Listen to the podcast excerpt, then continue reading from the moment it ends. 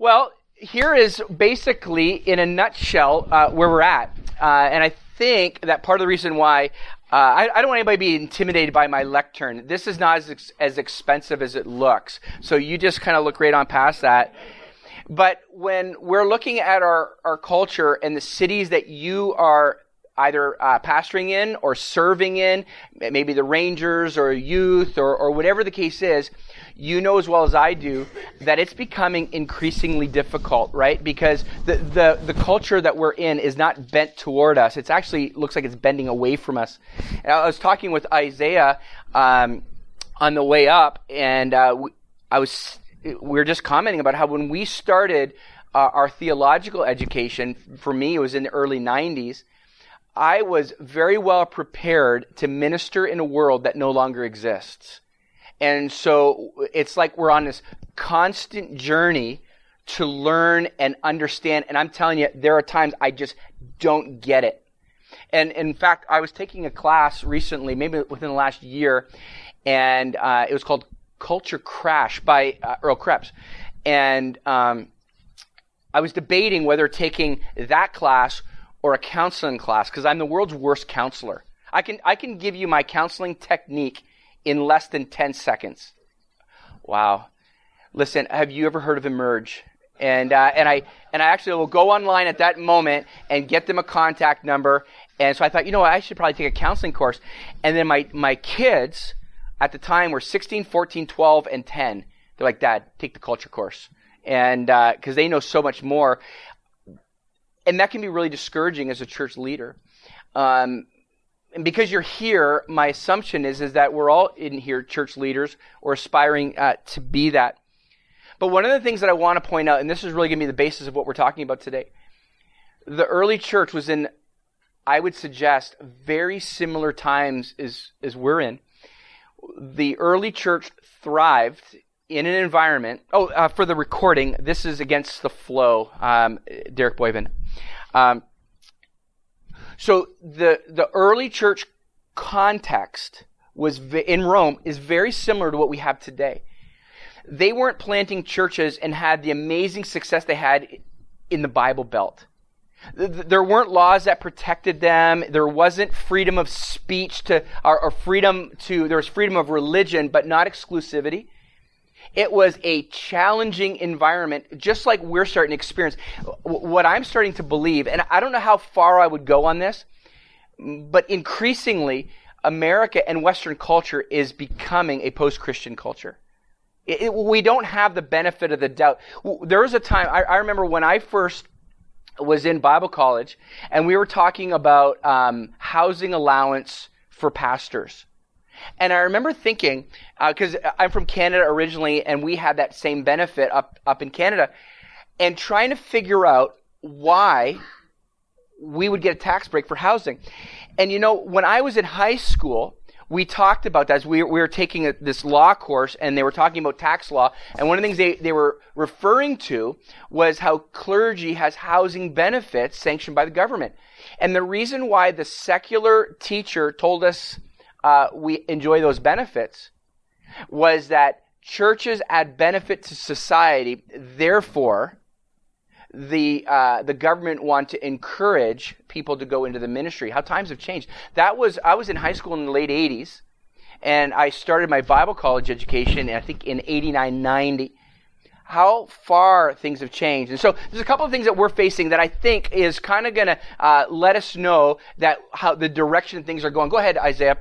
Um, I just wanted to point out a few things. Now, you're aware of what this picture represents, right? Uh, Joy Behar was on The View, and she was talking about P- Mike Pence saying that he wants to hear from the Lord, and she pictured him as being crazy. Just recently, just this week, um, apparently she apologized in a private conversation, but refused to po- apologize to Christians in general, right? And, and a lot of us are kind of like, well, she should, you know, she should be apologizing to everybody. I overheard my uh, second born saying to my youngest, my daughter, who was angry at my third born for doing something. And she was upset because he wouldn't apologize. And so my third born, or my second born said, Why do you care if he apologizes if, he not, if he's not sorry? right? And so, but this whole scenario is demand an apology for whatever reason because of a slight against Christians. So you see that in the entertainment. Go ahead, Isaiah. The next one. In Canada, this is from uh, Employment Canada, uh, where I'm from. There, every year uh, in the summertime, the government would give grants to nonprofit organizations, including churches, to hire students to do whatever it is they want to do. So if you're in a church, you could hire students to run your, your youth program or your kids program, or if you wanted to clean up a stream or whatever, the government would actually give grants because the theory is, is that students had debt for school, but they owe the government because it's the government that gives the loan, right? Just like here in America. Well, the Liberal government of Canada this year is under a whole lot of stress because they put a checkbox on the online application form and the paper form. The checkbox says, I'm not sure if I put it here.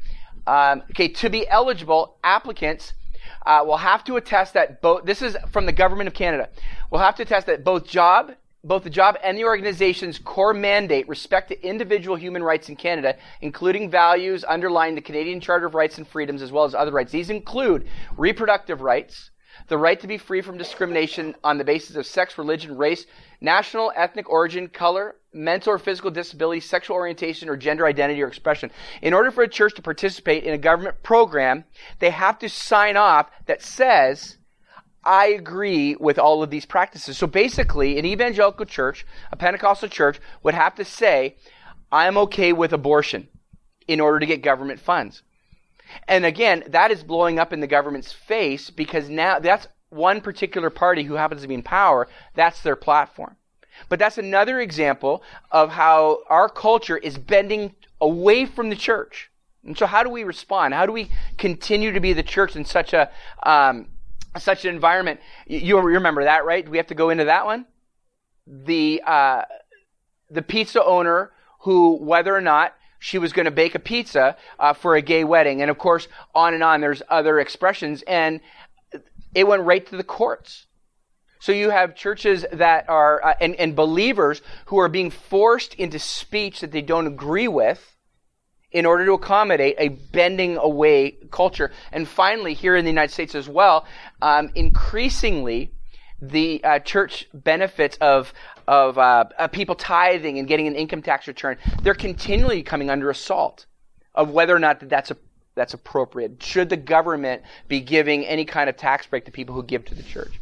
In fact, I don't. Uh, as as a senior pastor, my main concern, to be truthful, is not that the church is going to lose that tax benefit.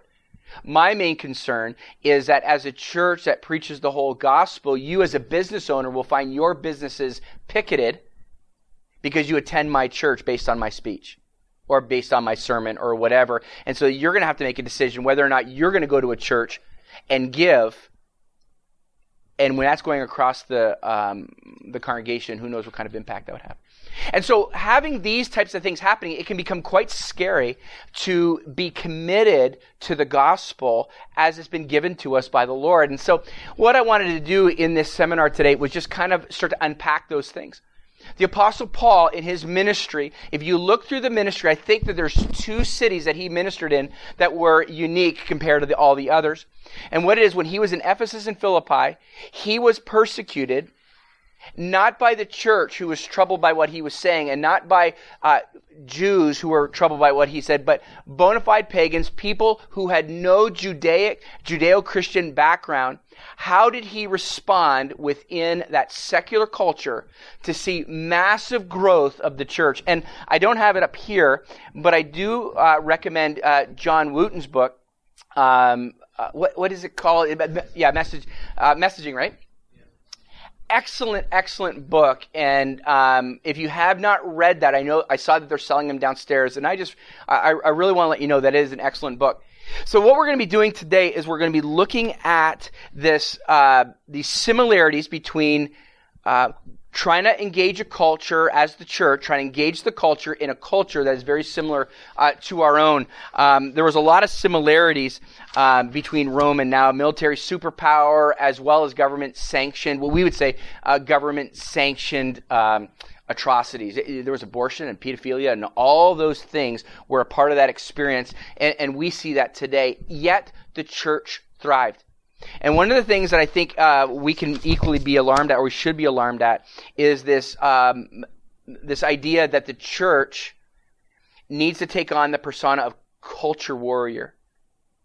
That we that our theology is how to battle against the culture as it's changing, because I really believe it's a losing battle.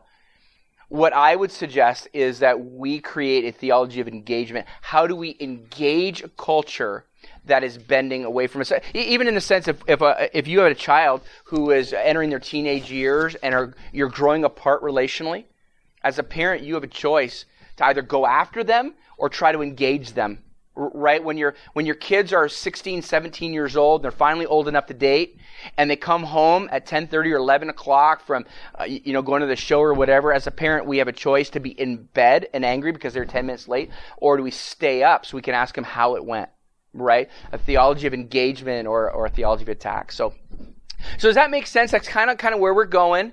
Turn if you brought your bibles or if you have your phones or your ipads or whatever or you just want to write it down acts we're to we're to be doing these in reverse order okay? We're to look at ephesus first in acts 19 acts 19 23 to 41 so let me uh, just read that real quick just so that we can uh, be on the same page all right? About that time serious trouble uh, developed in ephesus concerning the way. It began with Demetrius, a silversmith who had a large business manufacturing silver shrines to the Greek goddess Artemis. He kept many craftsmen busy. In other words, he employed a lot of people. He called them together along with others employed in similar trades and addressed them as follows Gentlemen, you know that our wealth comes from this business. But as you have seen and heard, this man Paul has persuaded many people that handmade gods aren't really gods at all. And he's done this not only here in Ephesus, but throughout the entire province. Of course, I'm not just talking about the loss of public respect for our business. I'm also concerned that the temple of the great goddess Artemis will lose its influence and that Artemis, this magnificent goddess worshipped around the province of Asia, will all around the and all around the world will be robbed of her great prestige. At, at, at this, their anger boiled, and they began shouting, Great is Artemis of the Ephesians. And soon the whole city was filled with confusion. Everyone rushed to the amphitheater, dragging along Gaius and Aristarchus, and uh, who were Paul's traveling companions from Macedonia. Paul wanted to go in too, but the believers wouldn't let him. Some of the officials of the province, friends of Paul's, also sent a message uh, to him, begging him not to risk his life by entering the amphitheater. Inside, the people were all shouting some one thing and some another. Everything was in confusion. In fact, most of them didn't even know why they were there. The Jews in the crowd pushed Alexander forward and told him to explain the situation, and he motioned for silence and tried to speak. But when the crowd realized he was a Jew, they began they started shouting again and kept it up for 2 hours. Great is Artemis of the Ephesians. Great is Artemis of the Ephesians. Keep going to 41. At this, the mayor was able to quiet down enough to speak. Citizens of Ephesus, he said, everyone knows that Ephesus is the official guardian of the temple of the great Artemis, whose image fell down to us from heaven. And since this is an undeniable fact, you should stay calm and not do anything rash. You have brought these men here, but they have stolen nothing from the temple and not spoken against our goddess. If Demetrius and the craftsmen have a case against them, the courts are in session, and the officials can hear the case at once. Let them make formal charges. And if, they are, if there are complaints about other matters, they can be settled in legal assemblies. So I am afraid that we are in danger of being charged with rioting by the Roman government since there is no cause for all this commotion. And if Rome demands an explanation, we won't know what to say. And then he dismissed them and they dispersed. All right. So, in um, Paul's mission activity in the book of Acts, uh, leads him into a culture that is neither sympathetic nor engaged in what Paul is saying. He is saying that it, here, by implication, that Jesus Christ, the risen Christ, has power.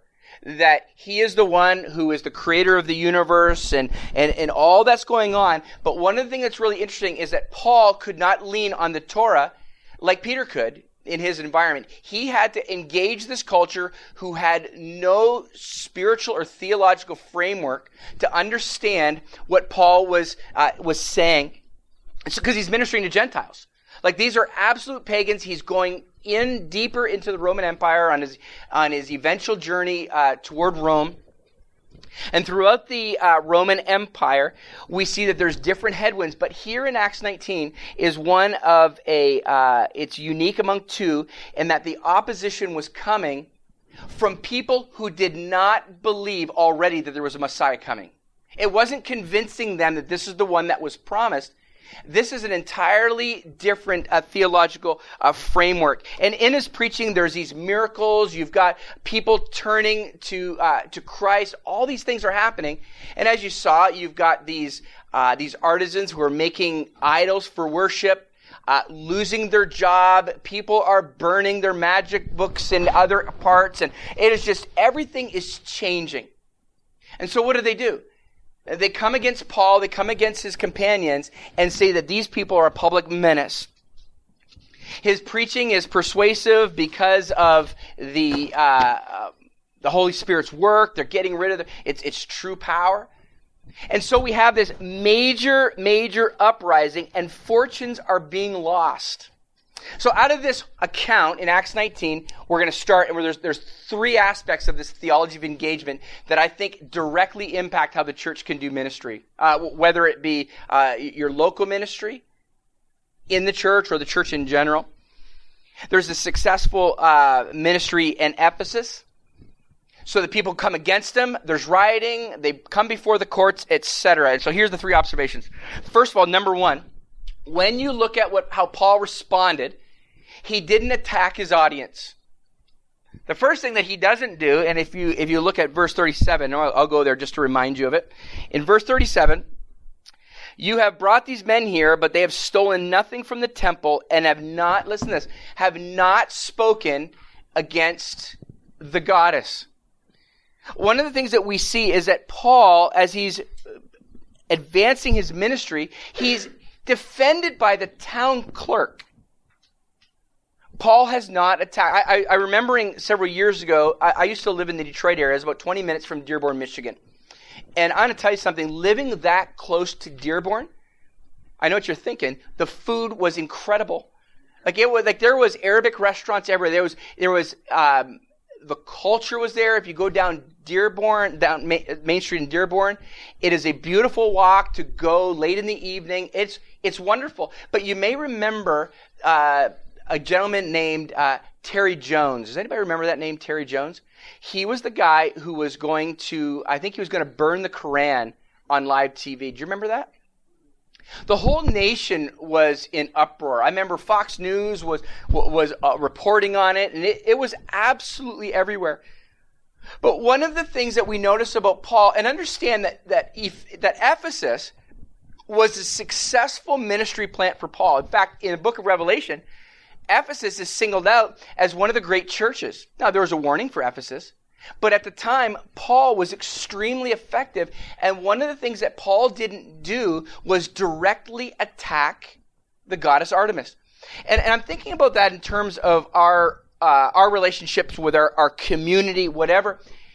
I wonder how many times as church leaders we're greatly tempted to be sacrilegious toward other people's religion. Paul did not direct. If I, I really believe that if Paul walked the earth right now, and if he lived here in Ohio, that he would not be directly attacking Allah. What I do think he would be doing is that he would be coming against the teaching of Islam in a subversive way. He would be living his life he would be dealing one on one.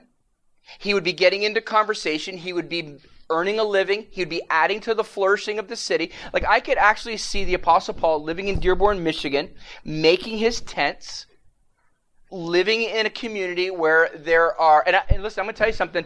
This whole session is going to be a little. It, it, it's going to cause us to step back a little bit but I want to understand that I think Paul's success, one of the aspects of his theology of engagement, of not directly attacking Artemis, worked in his favor. Nobody could legitimately accuse him of being disrespectful. L- let me ask you a question. When when you uh, I was showing you those pictures, when you heard, uh, for example, the government of Canada saying that you have to reject some very basic ethical principles in order to engage, fully engage in society, even though you might living there be a taxpayer or citizen. How, did that make you feel? Probably, probably very uncomfortable. How, how dare they do that, right? I would submit that people who believe differently can feel the same way when we're trying to earn a hearing for Christ, when we're trying to hear, earn a, a hearing for Christ, I'm not sure that our missions department would, Adrian, you can tell me if I'm right or wrong, they probably don't tell you to set up in the public square and rail against the God that is worshipped in that city. Would you agree with that? Look, look, I, I just don't see that being really effective we live in an increasingly multicultural world. And, and, and before you might think, well, does that mean um, we uphold pluralism? No, no, not at all. All I'm saying is that the town square is not the place to do it. That we can live a life and we can be very effective by truly being lights in a dark culture. I, I know of, of a couple of missionaries when I was living in the area of, of Dearborn who they engage the culture not by attacking Muhammad and, and not by going around and accusing Muhammad, Muhammad of being a pedophile, which you've heard, I'm sure. You know what he did? He taught English as a second language. And what would happen is, is he would spend his time teaching English as, as a second language, and his wife. Uh, does anybody know the Habibis? Some people might, some people might not. What she would do is she would just be there, and she would in, create incredible relationships with Muslim women who over time were able to confide in her, and some people even came to know the Lord. And so when you look at Paul, Paul did not directly attack uh, the local religion. He lived his life, he led people to Christ. In fact, you will see even when he was in Athens on Mars Hill that he was very complimentary to the local religion. He didn't say, he added, he said, the one God that you don't know, that's the God I want to tell you about. And when you plant that seed, it becomes pervasive. So the first thing I want to point out to you, just on, uh, on based on this observation that that our evangelistic efforts in post-Christian America, um, we need to carefully avoid launching direct attacks on the beliefs of others. The most practical approach consists of undermining prevailing beliefs, but not attacking them. When somebody comes, and I, I just, my, my uncle passed away in the fall, and I had a great opportunity. I spoke with a Muslim woman in the waiting room. Her husband was dying of cancer, as my uncle was dying of cancer. And we probably talked, we spoke together probably about 45 minutes to an hour of just talking about our beliefs. She was talking about how she loved being Muslim. And so I was asking questions about that. And she was pointing out that, for example, how she dresses, she deeply believes in modesty. She deeply believes that uh, her part of her responsibility is not leading other people to lust. And as I was talking about her, everywhere I was, everywhere in her conversation, I was able to find bridges of contact particularly with this Muslim person, because she Muslims, especially if they move from the Middle East, they believe that America it, their spiritual condition, they believe what they believe based on what they see on TV and in movies. They, they believe that Christians are fast and furious. They, they, those are the, that's what they believe about us. And so when I was able to say, boy, you know, I really agree with you that morality is so important. I try to teach my daughter, you, you know, to uh, dress with modesty and all that kind of stuff. She was amazed. I would have loved to uh, lead her to the Lord, but I was able to ask her if I could if I could pray with her. I was able to kind of clear up some misconceptions she had about Christianity and how Jesus was uh, born of the Spirit. And, and like I said, I wish I could have taken it right to the end. I couldn't. But one of the things that I was thankful for was at the end of the day, um, she counted me as a friend and was happy. I, I, sat with a with a uh, a Jewish rabbi in Youngstown, and we sat together for about two hours and I was talking to him about the Old Testament. I, I set up the appointment. I wanted to kind of have a dialogue with him. And at the end of that conversation, I sent him a, a Starbucks gift card and, and, whatever, and he called me on the phone and and uh, he called me a mensch. First, I was pretty offended. And then he said, no, no, a mensch is a good thing. That's a good Gentile. And, uh, and, and, you know, there was a bridge that was made. And so I just wanted to point out to you that Paul's success did not include being a culture warrior and, and yelling at the world. Secondly, expect that the gospel is going to impact society and the economy. In verse 27, this is what he says. I'm, I'm sure you watch. Oh, time's going, isn't it? Uh, verse 27. I'm concerned that the temple of the great, did I start too late? Yeah. Of course, I'm not just talking about the loss of public respect for our business. I'm also concerned that the temple of the great goddess Artemis will lose influence and that Artemis, this magnificent goddess worshipped throughout the province in all Asia and all around the world will be robbed of her prestige. And before that, he's talking about how their wealth derives from, um, worshiping Artemis. That's what they're providing for. And one of the things that I want to say is that the modern church, in order to be effective in a post Christian world, has to be really good. And this is very hard. I, in fact, I don't think, I, I'm saying that this is in the text, working really hard to include in our ministry, but it's harder than it looks. Some people do it really well. Is understanding that the ministry ought to add to the flourishing of the economy and ought to add to the flourishing of the community around. I really believe that it is important that our church grounds are beautiful so that when people come by, and particularly if you're like in Warren, at Warren First, where our church is, we live in an area, our church is an area of town that is really becoming run down. Over the last 20 years since the steel collapse, it's awful. But one of the things we really try to make sure that we do is, is we do lot cleanups around Easter time. We have our, our crew outside always killing dandelions, doing that kind of stuff. That's one aspect.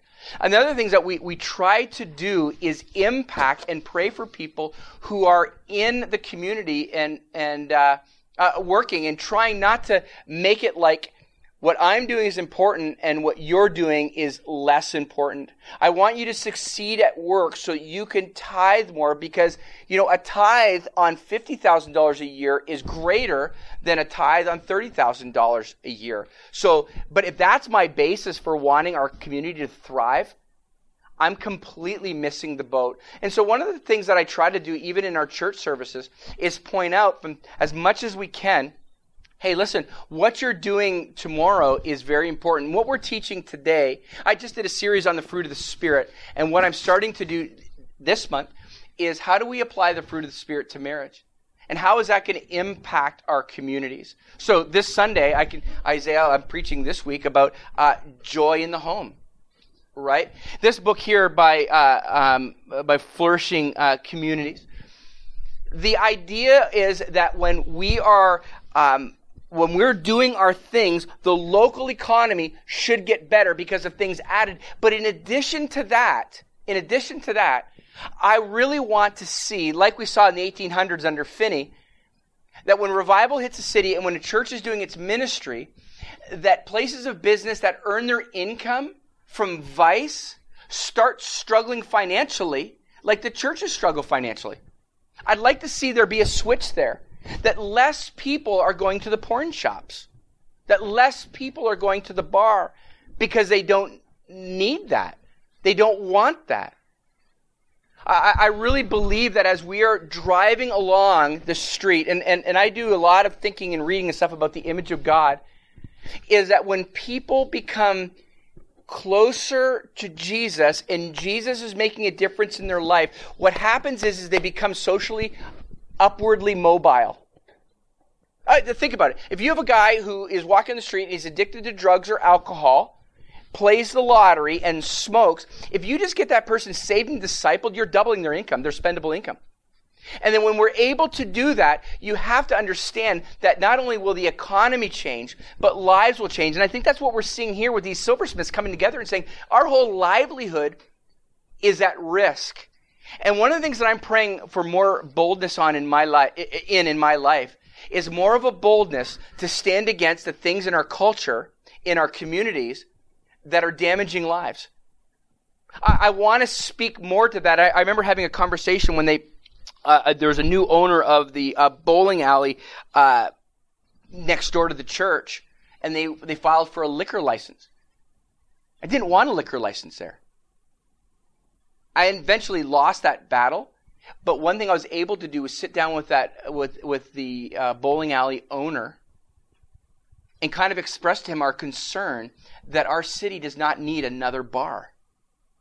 That we're we're the ones that are cleaning up the mess.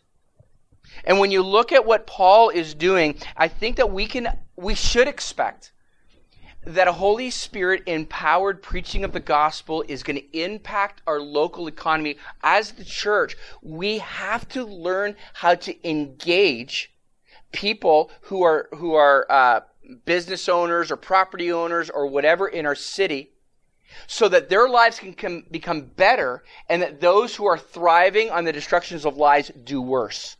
And I, I don't really feel bad about saying that. I mean, I, I, it bothers me. It bothers me that my former church, less than 200 feet away, was a porn shop. In fact, in fact, it should have never been there because our church was there first and there were bylaws. At some point in the church's history, somebody signed off on that. In, and, and I believe that what they wanted to do is they wanted to, to be good neighbors.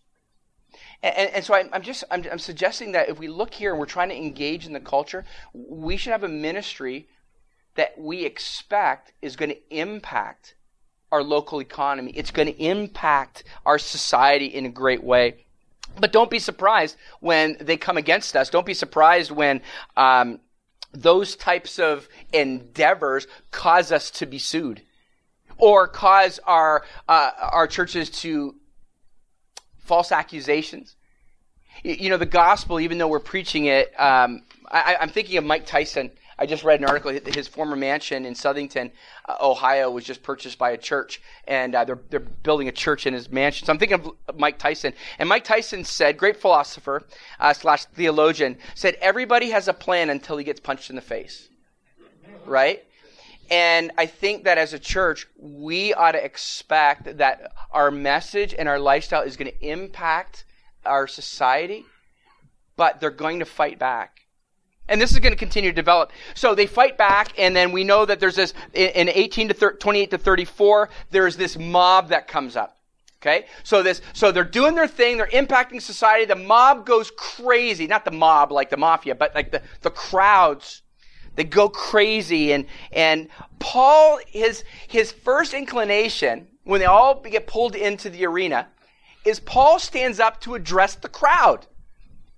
Do you remember when I read it? What did Paul's, fr- like his real friends, what did they do? Yeah, pull him away. And I was kind of wondering, why would they do that? They wouldn't have killed him. They, they didn't kill the other guys. I think it's useless to argue against a mob. Like, I have four kids. Okay, they classify as a mob. Okay? So when we're driving along and they're all arguing, I have to raise my voice in order to be heard, right? Anybody have four kids? Okay. So when you ra- how many do you have? I had three boys. That counts as a crowd. okay. Yeah. Well, I have a girl, so yeah. So you raise your voice to get their attention. Do they quiet down? It gets louder. So I'm thinking about this, and I'm thinking, okay, do, do we have mobs nowadays? Where? Oh, my word, yes. Yeah. Hey, listen, you, you've got comment sections, right? You, you read an article about this church, whatever, and uh, Am I the only one that's a sucker for punishment and goes to the comment section to see if anybody agrees with my perspective? Yeah, you guys do that too, right? And everybody, and all of a sudden, everybody, if you go in there and say, "Oh, that, oh man, that's a 1 800 number. I'm going to decline that. So what happens is, is there's an article, people go on that uh, article and they comment, and we are kind of laughing about this on the way up. Half of the people we argue with are Russian bots right? And so we're like praying our friends. I'm, you know, I'm trying to win this person to Christ, and on, uh, you know, on Facebook, and it's not going anywhere. Here's what I, here's what I do know. As a Christian, when I go through those comment sections, and I read the believer who's trying to, you, you know, uh, and if you do this, hey, I, I don't mean any criticism. God bless you for trying to engage. All I'm saying is, that it's more effective to do it one on one with the people that you don't, do know rather than trying to engage a mob. Because when we go online, we start to, and this is where John Wooten's book on, uh, on messaging comes in so great. I have ne- listen, I have never ever won a debate on Facebook. I've lost friends. I've never won I every now and then so I listen, I have resorted instead of trying to witness on comment sections, I have I have uh, resorted uh, to just making pithy comments and then checking to see if there's any responses. Somebody, I, I there, recently, I just made a little comment. It was just a joke. It was a Christian article, and I can't remember what I. Oh, I remember what it was. It was uh, I just basically corrected someone's grammar, and um, and so the person asked if it was hard, if it hurt to be so stupid, and um, I responded, well, sometimes. And I just kind of left it there. And I kept going back to see if anybody responded, but I didn't catch the attention of any of the Russian bots, so they just left me alone. But here's what I do know is that when I've read comments where people have outlaid a beautiful road to salvation, oh, oh, oh my, it's embarrassing. It's good. What they said was good, and it preaches well, and it elicits a whole bunch of amens from fellow believers but it doesn't accomplish anything. And I think, I just think that if we we we succumb to the same pressure that we can be very effective as a keyboard warrior, but the person who we live with or the person who lives across the street or we work with, they're the ones who are primed. And this is what I've noticed in life. You know how the internet is really upset about this and Twitter's going crazy over that. If you talk to a real human being, they haven't even heard of it. And what happens is, is we spend way too much tr- time trying to engage the mob mentality, and normal people who are worried about their kids getting addicted to drugs and they're working too many hours, whatever, they are still ripe to receive the gospel, and we're missing it because we're too busy arguing about pizza shops and whether or not a jeweler should sell a ring to a gay couple who wants to get married. And, and that's something you're going to have to deal with between you and the Lord. I don't know what I would do in that situation either, but I can say that um, that's not happening everywhere. In fact, um, one of my kids came home from school and was telling me was telling me that uh, there is a kid in their class who is experimenting with transgenderism. And, and I thought, oh, I, I wonder. I guess it is happening in small town Cortland, Ohio. And I said, so is is everybody congratulating them and, and, and, and saying that's a wonderful thing? Said, what? He says, No. And that's all he said. And I thought, you know what? I need to turn off the internet. I need to turn off the internet because those aren't real people. The people that I engage with, the people that I know, are looking to better their lives in many different ways. They're, they're, busy going from baseball practice to track and all those types of things. And I'm missing the gospel moments that are happening every single day because I'm trying to win the mob as opposed to win my neighbor. And so when you look at what's what's happening there, and I'm, I'm starting to go fast because I'm starting to feel a little pressured by the time.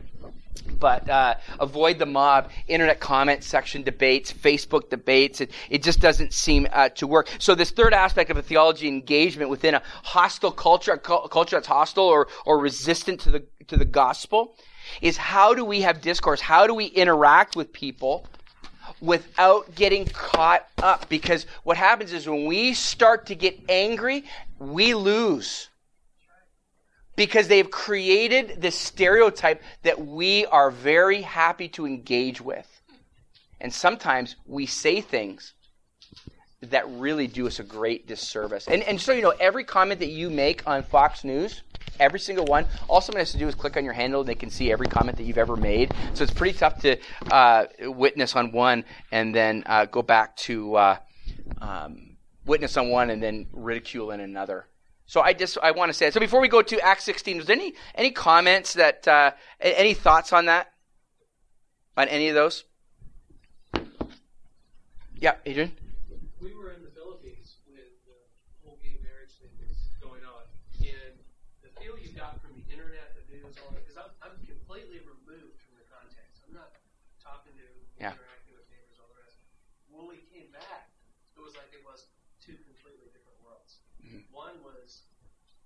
finally Americans are enlightened and they everybody's promoting this and we need to go with this. There's only the few over here that are the haters. And you come back and it's, it's nothing had changed. Right. But the media had shifted. Yeah. So it really was was an interesting way of, of seeing that dichotomy because you're, you're getting one picture and come back Oh, and it's they have their agenda, but that's it's not real life. It's the funniest line, the funniest line in Acts 19, and some didn't even know why they were there. That's right. There's a lot of that. Yeah, there, there's a there, there's a I think it's a Chinese proverb that says uh, I don't remember it verbatim, but at, you know, at, talking about at night, a dog sees a prowler and barks, and all the other bar- dogs start barking because the first one barked. Nobody even knows why they're barking. And and I, I I'm not minimizing the challenge of our culture, but our culture regardless of what the, the, the culture was, it was regular people in the midst. I was having a conversation with one of our seniors last night and was telling me about their. Uh, my, my father died last week, and so we, and I came from an alcoholic home. It was really rough and all that kind of stuff. And uh, I grew up in the '70s, and he grew up in the '50s. His story was worse than mine. I thought the '50s were all about leather jackets and Arthur Fonzarelli and you, you know that's what I thought the 50s were like. People are just as lost today as they were back then. Eh, eh, You know, I just want to say the church if we rather than rather than being culture warriors, if we could if if we could learn to engage the culture even on their own terms. Yep.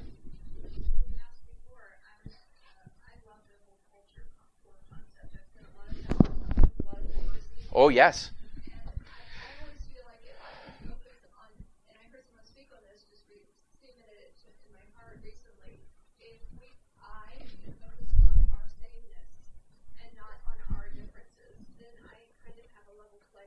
Yeah. And um, it kind of gives me a place to kind of uh, engage with the person, and then my life starts to show its true colors, whatever the as we play out that same walk along together. Yeah. And they, I may see their God, but they are going to see mine as well. I was a cancer patient at MD Anderson for a long, long time.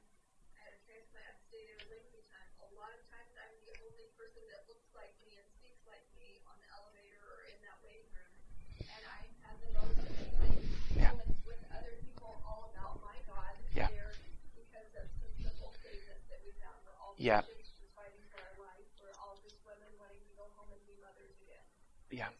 You know, humbling. That's powerful. Yeah, it was powerful. It's like something the Lord really spoke to me, and I think that as I go out, that is how I hope to engage and encourage my kids to engage what world that I need to be in. Yeah.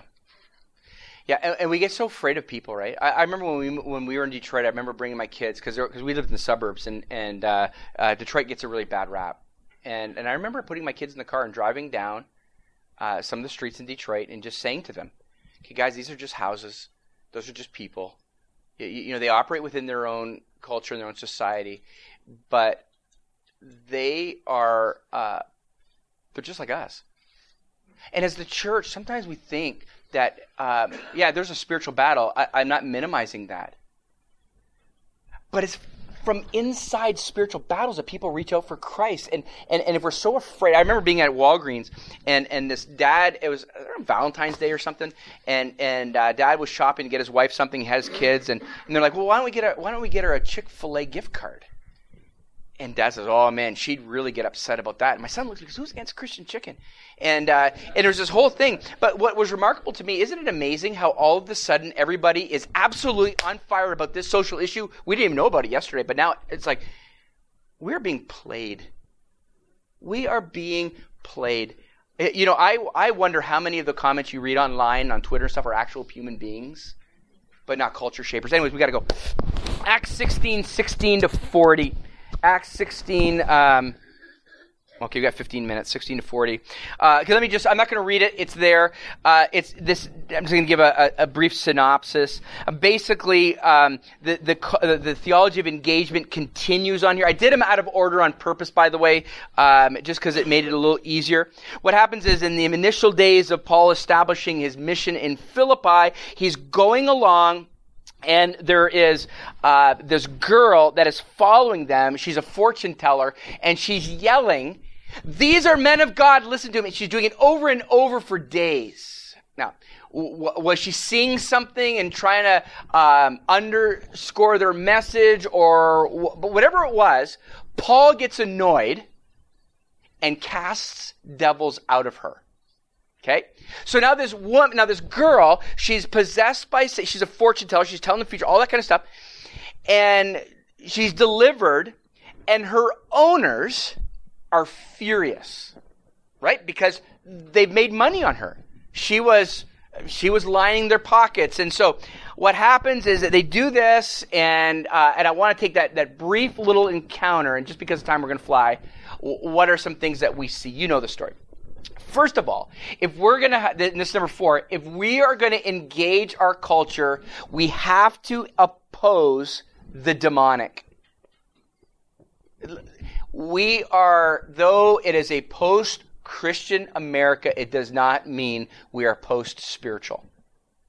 In fact, Generation Z, this, this latest generation that's coming up that is as big or bigger than the boomers, are very spiritual.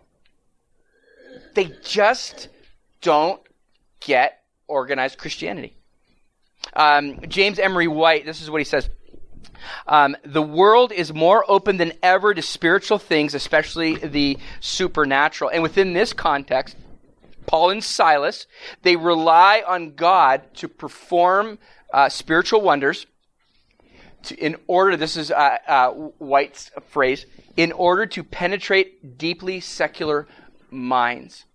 You know, I tend not to be a mystical person. I tend to think a little bit more ordered, and I'm always asking God to push me out of my normal uh, comfort zone because the truth is, is that if I'm just advocating theology or a philosophy, people are signs and wonders. People are going to wonder where the signs are. There are people that are uh, that are, are are angry. They're oppositional. We can't be so quick to say that there is not a spiritual um, component to this. And I really believe in increasing ways, we've got to pursue the spiritual empowerment that the Holy Spirit gives. And that's why I'm really thankful um, that we are a Pentecostal people. Around the world, Christianity is a Pentecostal spirituality. It's here that we get a little insecure about it. It's here that we look at at, at, at other uh, more um, mental ways of looking at things. But I just know, I just know that in order for ministry, in order to engage in our society, the spiritual component of prayer and fasting and boldness that comes from being filled with the Holy Spirit is absolutely crucial. If we're not doing that, people are going to listen to what we say, but they're not going to be set free. And, I, I think we need to understand that, that we have to have a dependence upon the gifts of the Spirit as the church carries out the Great Commission. Number five, we see this in the girl, is that as the church, we need to actively oppose human exploitation. We need to actively oppose human exploitation. The exorcism of these spirits that had harassed this girl um, resulted in conflict with those who were exploiting her in Acts 16 16. Not only did these evil spirits control the girl, but there were those whose fortunes depended on it. And her rescue from this enslavement, it, it, it provides insight. Why do you think the world is becoming increasingly hostile toward the church? If people are being set free from bondage, well, there are listen, people who, who are who are, are getting filthy rich on internet pornography, they don't support churches who preach against being enslaved to pornography. But increasingly, we are less confident. I, I want to be careful how we say these words because I don't want to give it the wrong picture. We become increasingly hesitant to call sin what it is, and that's bondage there's it's like there's this pendulum, right? And, and it goes from side to side based on the generation. And when I grew up, it was really heavy on the legalism side. And, and, and now it's really heavy on the on the liberalism side. When when the New Testament talks about liberty, But liberty is never designed to say it's okay if you participate in sex, sex outside of marriage. I, I, I have no patience even for the alcohol argument. A person can come and say, well, the Bible doesn't say what. All I know is that my family was utterly destroyed by alcohol. My, my three older kids met my father for the very first time while he was brain dead on a gurney last week. And I brought them in and I pointed at them. I said, guys, follow Jesus all the days of your life. You know what's ironic is it's my dad that led us to the Lord. But the point is, the point I'm trying to make is this, is that the church, if the church wants to gain a hearing in our world, human sex trafficking. Did you know that though America, according to UNICEF, is like a tier one country, that we are we're we're one of the best countries in terms of human exploitation. We're also one of the major destinations uh, for people to engage in uh, sex trafficking. Every every one of the 50 states has a sex trafficking problem. That's not only little girls, it's little boys, it's transgender, whatever it is. It's across the board. We need to get out of this mindset that our only responsibility is to preach the gospel. Preach the gospel because the gospel includes freedom. And we need to be able, we need to be that. You, know, one of the, uh, in, in our church, one of the things that we did was we opened up a cafe. Like we want to be different, just like everybody else.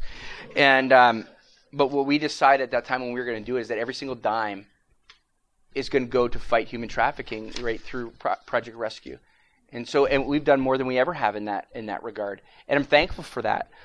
Um, we need to adopt this theology of engagement in order to save the exploited and the vulnerable, um, including those who are human trafficking, abused children, the poor, the homeless, marginalized uh, groups of people. Can I can I just say that includes people that we look at every single day. We don't know what kind of social bondage they're under. And that includes uh, th- those with sexual identity issues and all those things. Friends, they are, without a theology of engagement, people become the enemy of the church. No human being is an enemy of the church. We have an enemy already. We don't need to add, we don't need to add know, what we want to do is we want to pray and we want to engage. Number six, um, and this is where it gets going to get a little closer to home. Exercise humility before the courts and the government. In, in verse 34, let me just touch base with you real quick. Verse 34 uh, says, He brought them in the house and set a meal before. Um, I think I'm in the wrong chapter. Oh, no, I'm not. Yeah, so he, he goes in. Um, the jailer wakes up and, and notices that they are still in the prison and he engages them. And this whole thing comes out where in the morning they find out that Paul's a Roman citizen. They're going to release him and Paul won't leave, but the whole time he's in jail being persecuted for his beliefs. As a citizen, the jailers are breaking the law, right? You, you, know that. And so what, what happens is, is we know that engaging in society, we need to be prepared with engaging or uh, um, experiencing unintended consequences. The owners of the enslaved girl, girl uh, falsely accuse Paul and Silas for disturbing the peace. They get arrested, but you notice that Paul, okay, our time is almost up. Paul does not go on a rampage. He's humble the whole way. And one of the things that I notice, and we're really going quick now, is that uh, Paul doesn't risk the advancement of the gospel to exert his rights. But he said he was a citizen. We're going to get to that in just a minute. Paul did not say the gospel is less important than my freedom. In fact, the way he conducted himself, isn't it interesting? Isn't it interesting that they stayed where they were and a whole household of Gentiles got saved? I think that there are too many times as modern believers, American believers, we use the courts to send up trial balloons simply because we're Americans. Now, I understand that there is uh, that we have constitutional protection and all that kind of stuff, which I absolutely support. It's there for a reason. It's because of those things that we've enjoyed incredible freedom. However, the gospel is more important. And there are times there are times that as believers we need to understand that God just may be in it. And how we conduct ourselves under attack with grace, we, may lose on CNN and we may lose on Facebook, but we may win with the jailer. And we may win with the jailer's family. And we have no idea how that's going to impact. And that is a very difficult message here in the West. I, I, understand that all I'm doing is reporting what I read in here. That Paul remained humble, even though he could have early exerted his. Ever wonder why he didn't exert his citizenship earlier? It wasn't until later when they wanted to release him that all of a sudden it became an issue. And that brings us to number seven: is that Paul only exerted his rights, only exerted his citizenship in order to protect the advancement of the gospel. I think Paul knew that if he rolled over and just went away quietly at night, that that would open the door for further persecution of the church as time went on. That if Paul didn't say anything, that the churches that he was trying to establish, there'd be no precedent for, for proper treatment. But one of the things that I that I just take note of is that Paul was able to, and you know what? To be honest with you, I think that you know that Mike Pence Joy Behar thing comes into play. A public apology would have been really good. Would have been really good because if there's a public apology, there's an acknowledgement that an injustice has been done. And I think that's why you didn't get one. Because we live in a society where, where they're very, very uncomfortable. See, I, I said they. Our culture is very uncomfortable with giving any kind of success or wins um, to the church. But as a believer, I, I'm so thankful for the First Amendment being able to assemble and freedom of speech and freedom of the press and all all that kind of stuff. But y- do you know why I think that the, the freedom of speech is the greatest thing? It's not so I can walk up to somebody and call them a name or so I can stand on a street corner and do whatever I want. The reason why the uh, for example, freedom of speech is so important is because it has allowed and continues to allow the gospel to be presented. And, and do you realize that no matter what comes against the church, we always have the opportunity. Paul didn't have a freedom of speech like we have. Well, Paul did, but the church didn't. But the church still flourished. And so all I'm advocating for, I, I wish we had three hours, but all I'm advocating for is this. Church, we are winning. That's what the book of Revelation is all about. If we could peek above, if we could up, go up periscope above the clouds, we would find that Jesus Christ is sitting on the throne. All this is happening down here, but the universe is unfolding as it should. And we are serving God. The church is not against the ropes; it's changing. I, I, I did. I recently started doing something I swear I would never do, and that's watch Downton Abbey, and um, watching with my wife. And the reason why it caught my interest is it occurred to me See, uh, see, I'm I'm Canadian, and so I have a, I, I uh, I'm not a big fan of royalty. That's why I never liked the show until I realized that that show is about a changing culture. That show is about the upper crust losing power, and the reason why it interests me is it, is it because it reminds me of what we are going through as a church. It is a changing culture, and we're trying to discover where we fit. And so that's why I advocate for this theology of engagement based on Paul's um, ministry in, uh, in, in pagan cultures. So, anyways, I appreciate. I, am sorry that it, it, was mostly lecture. We did get a couple questions in, but um, I, am going to be around if you want to chat. Our time is, is definitely up.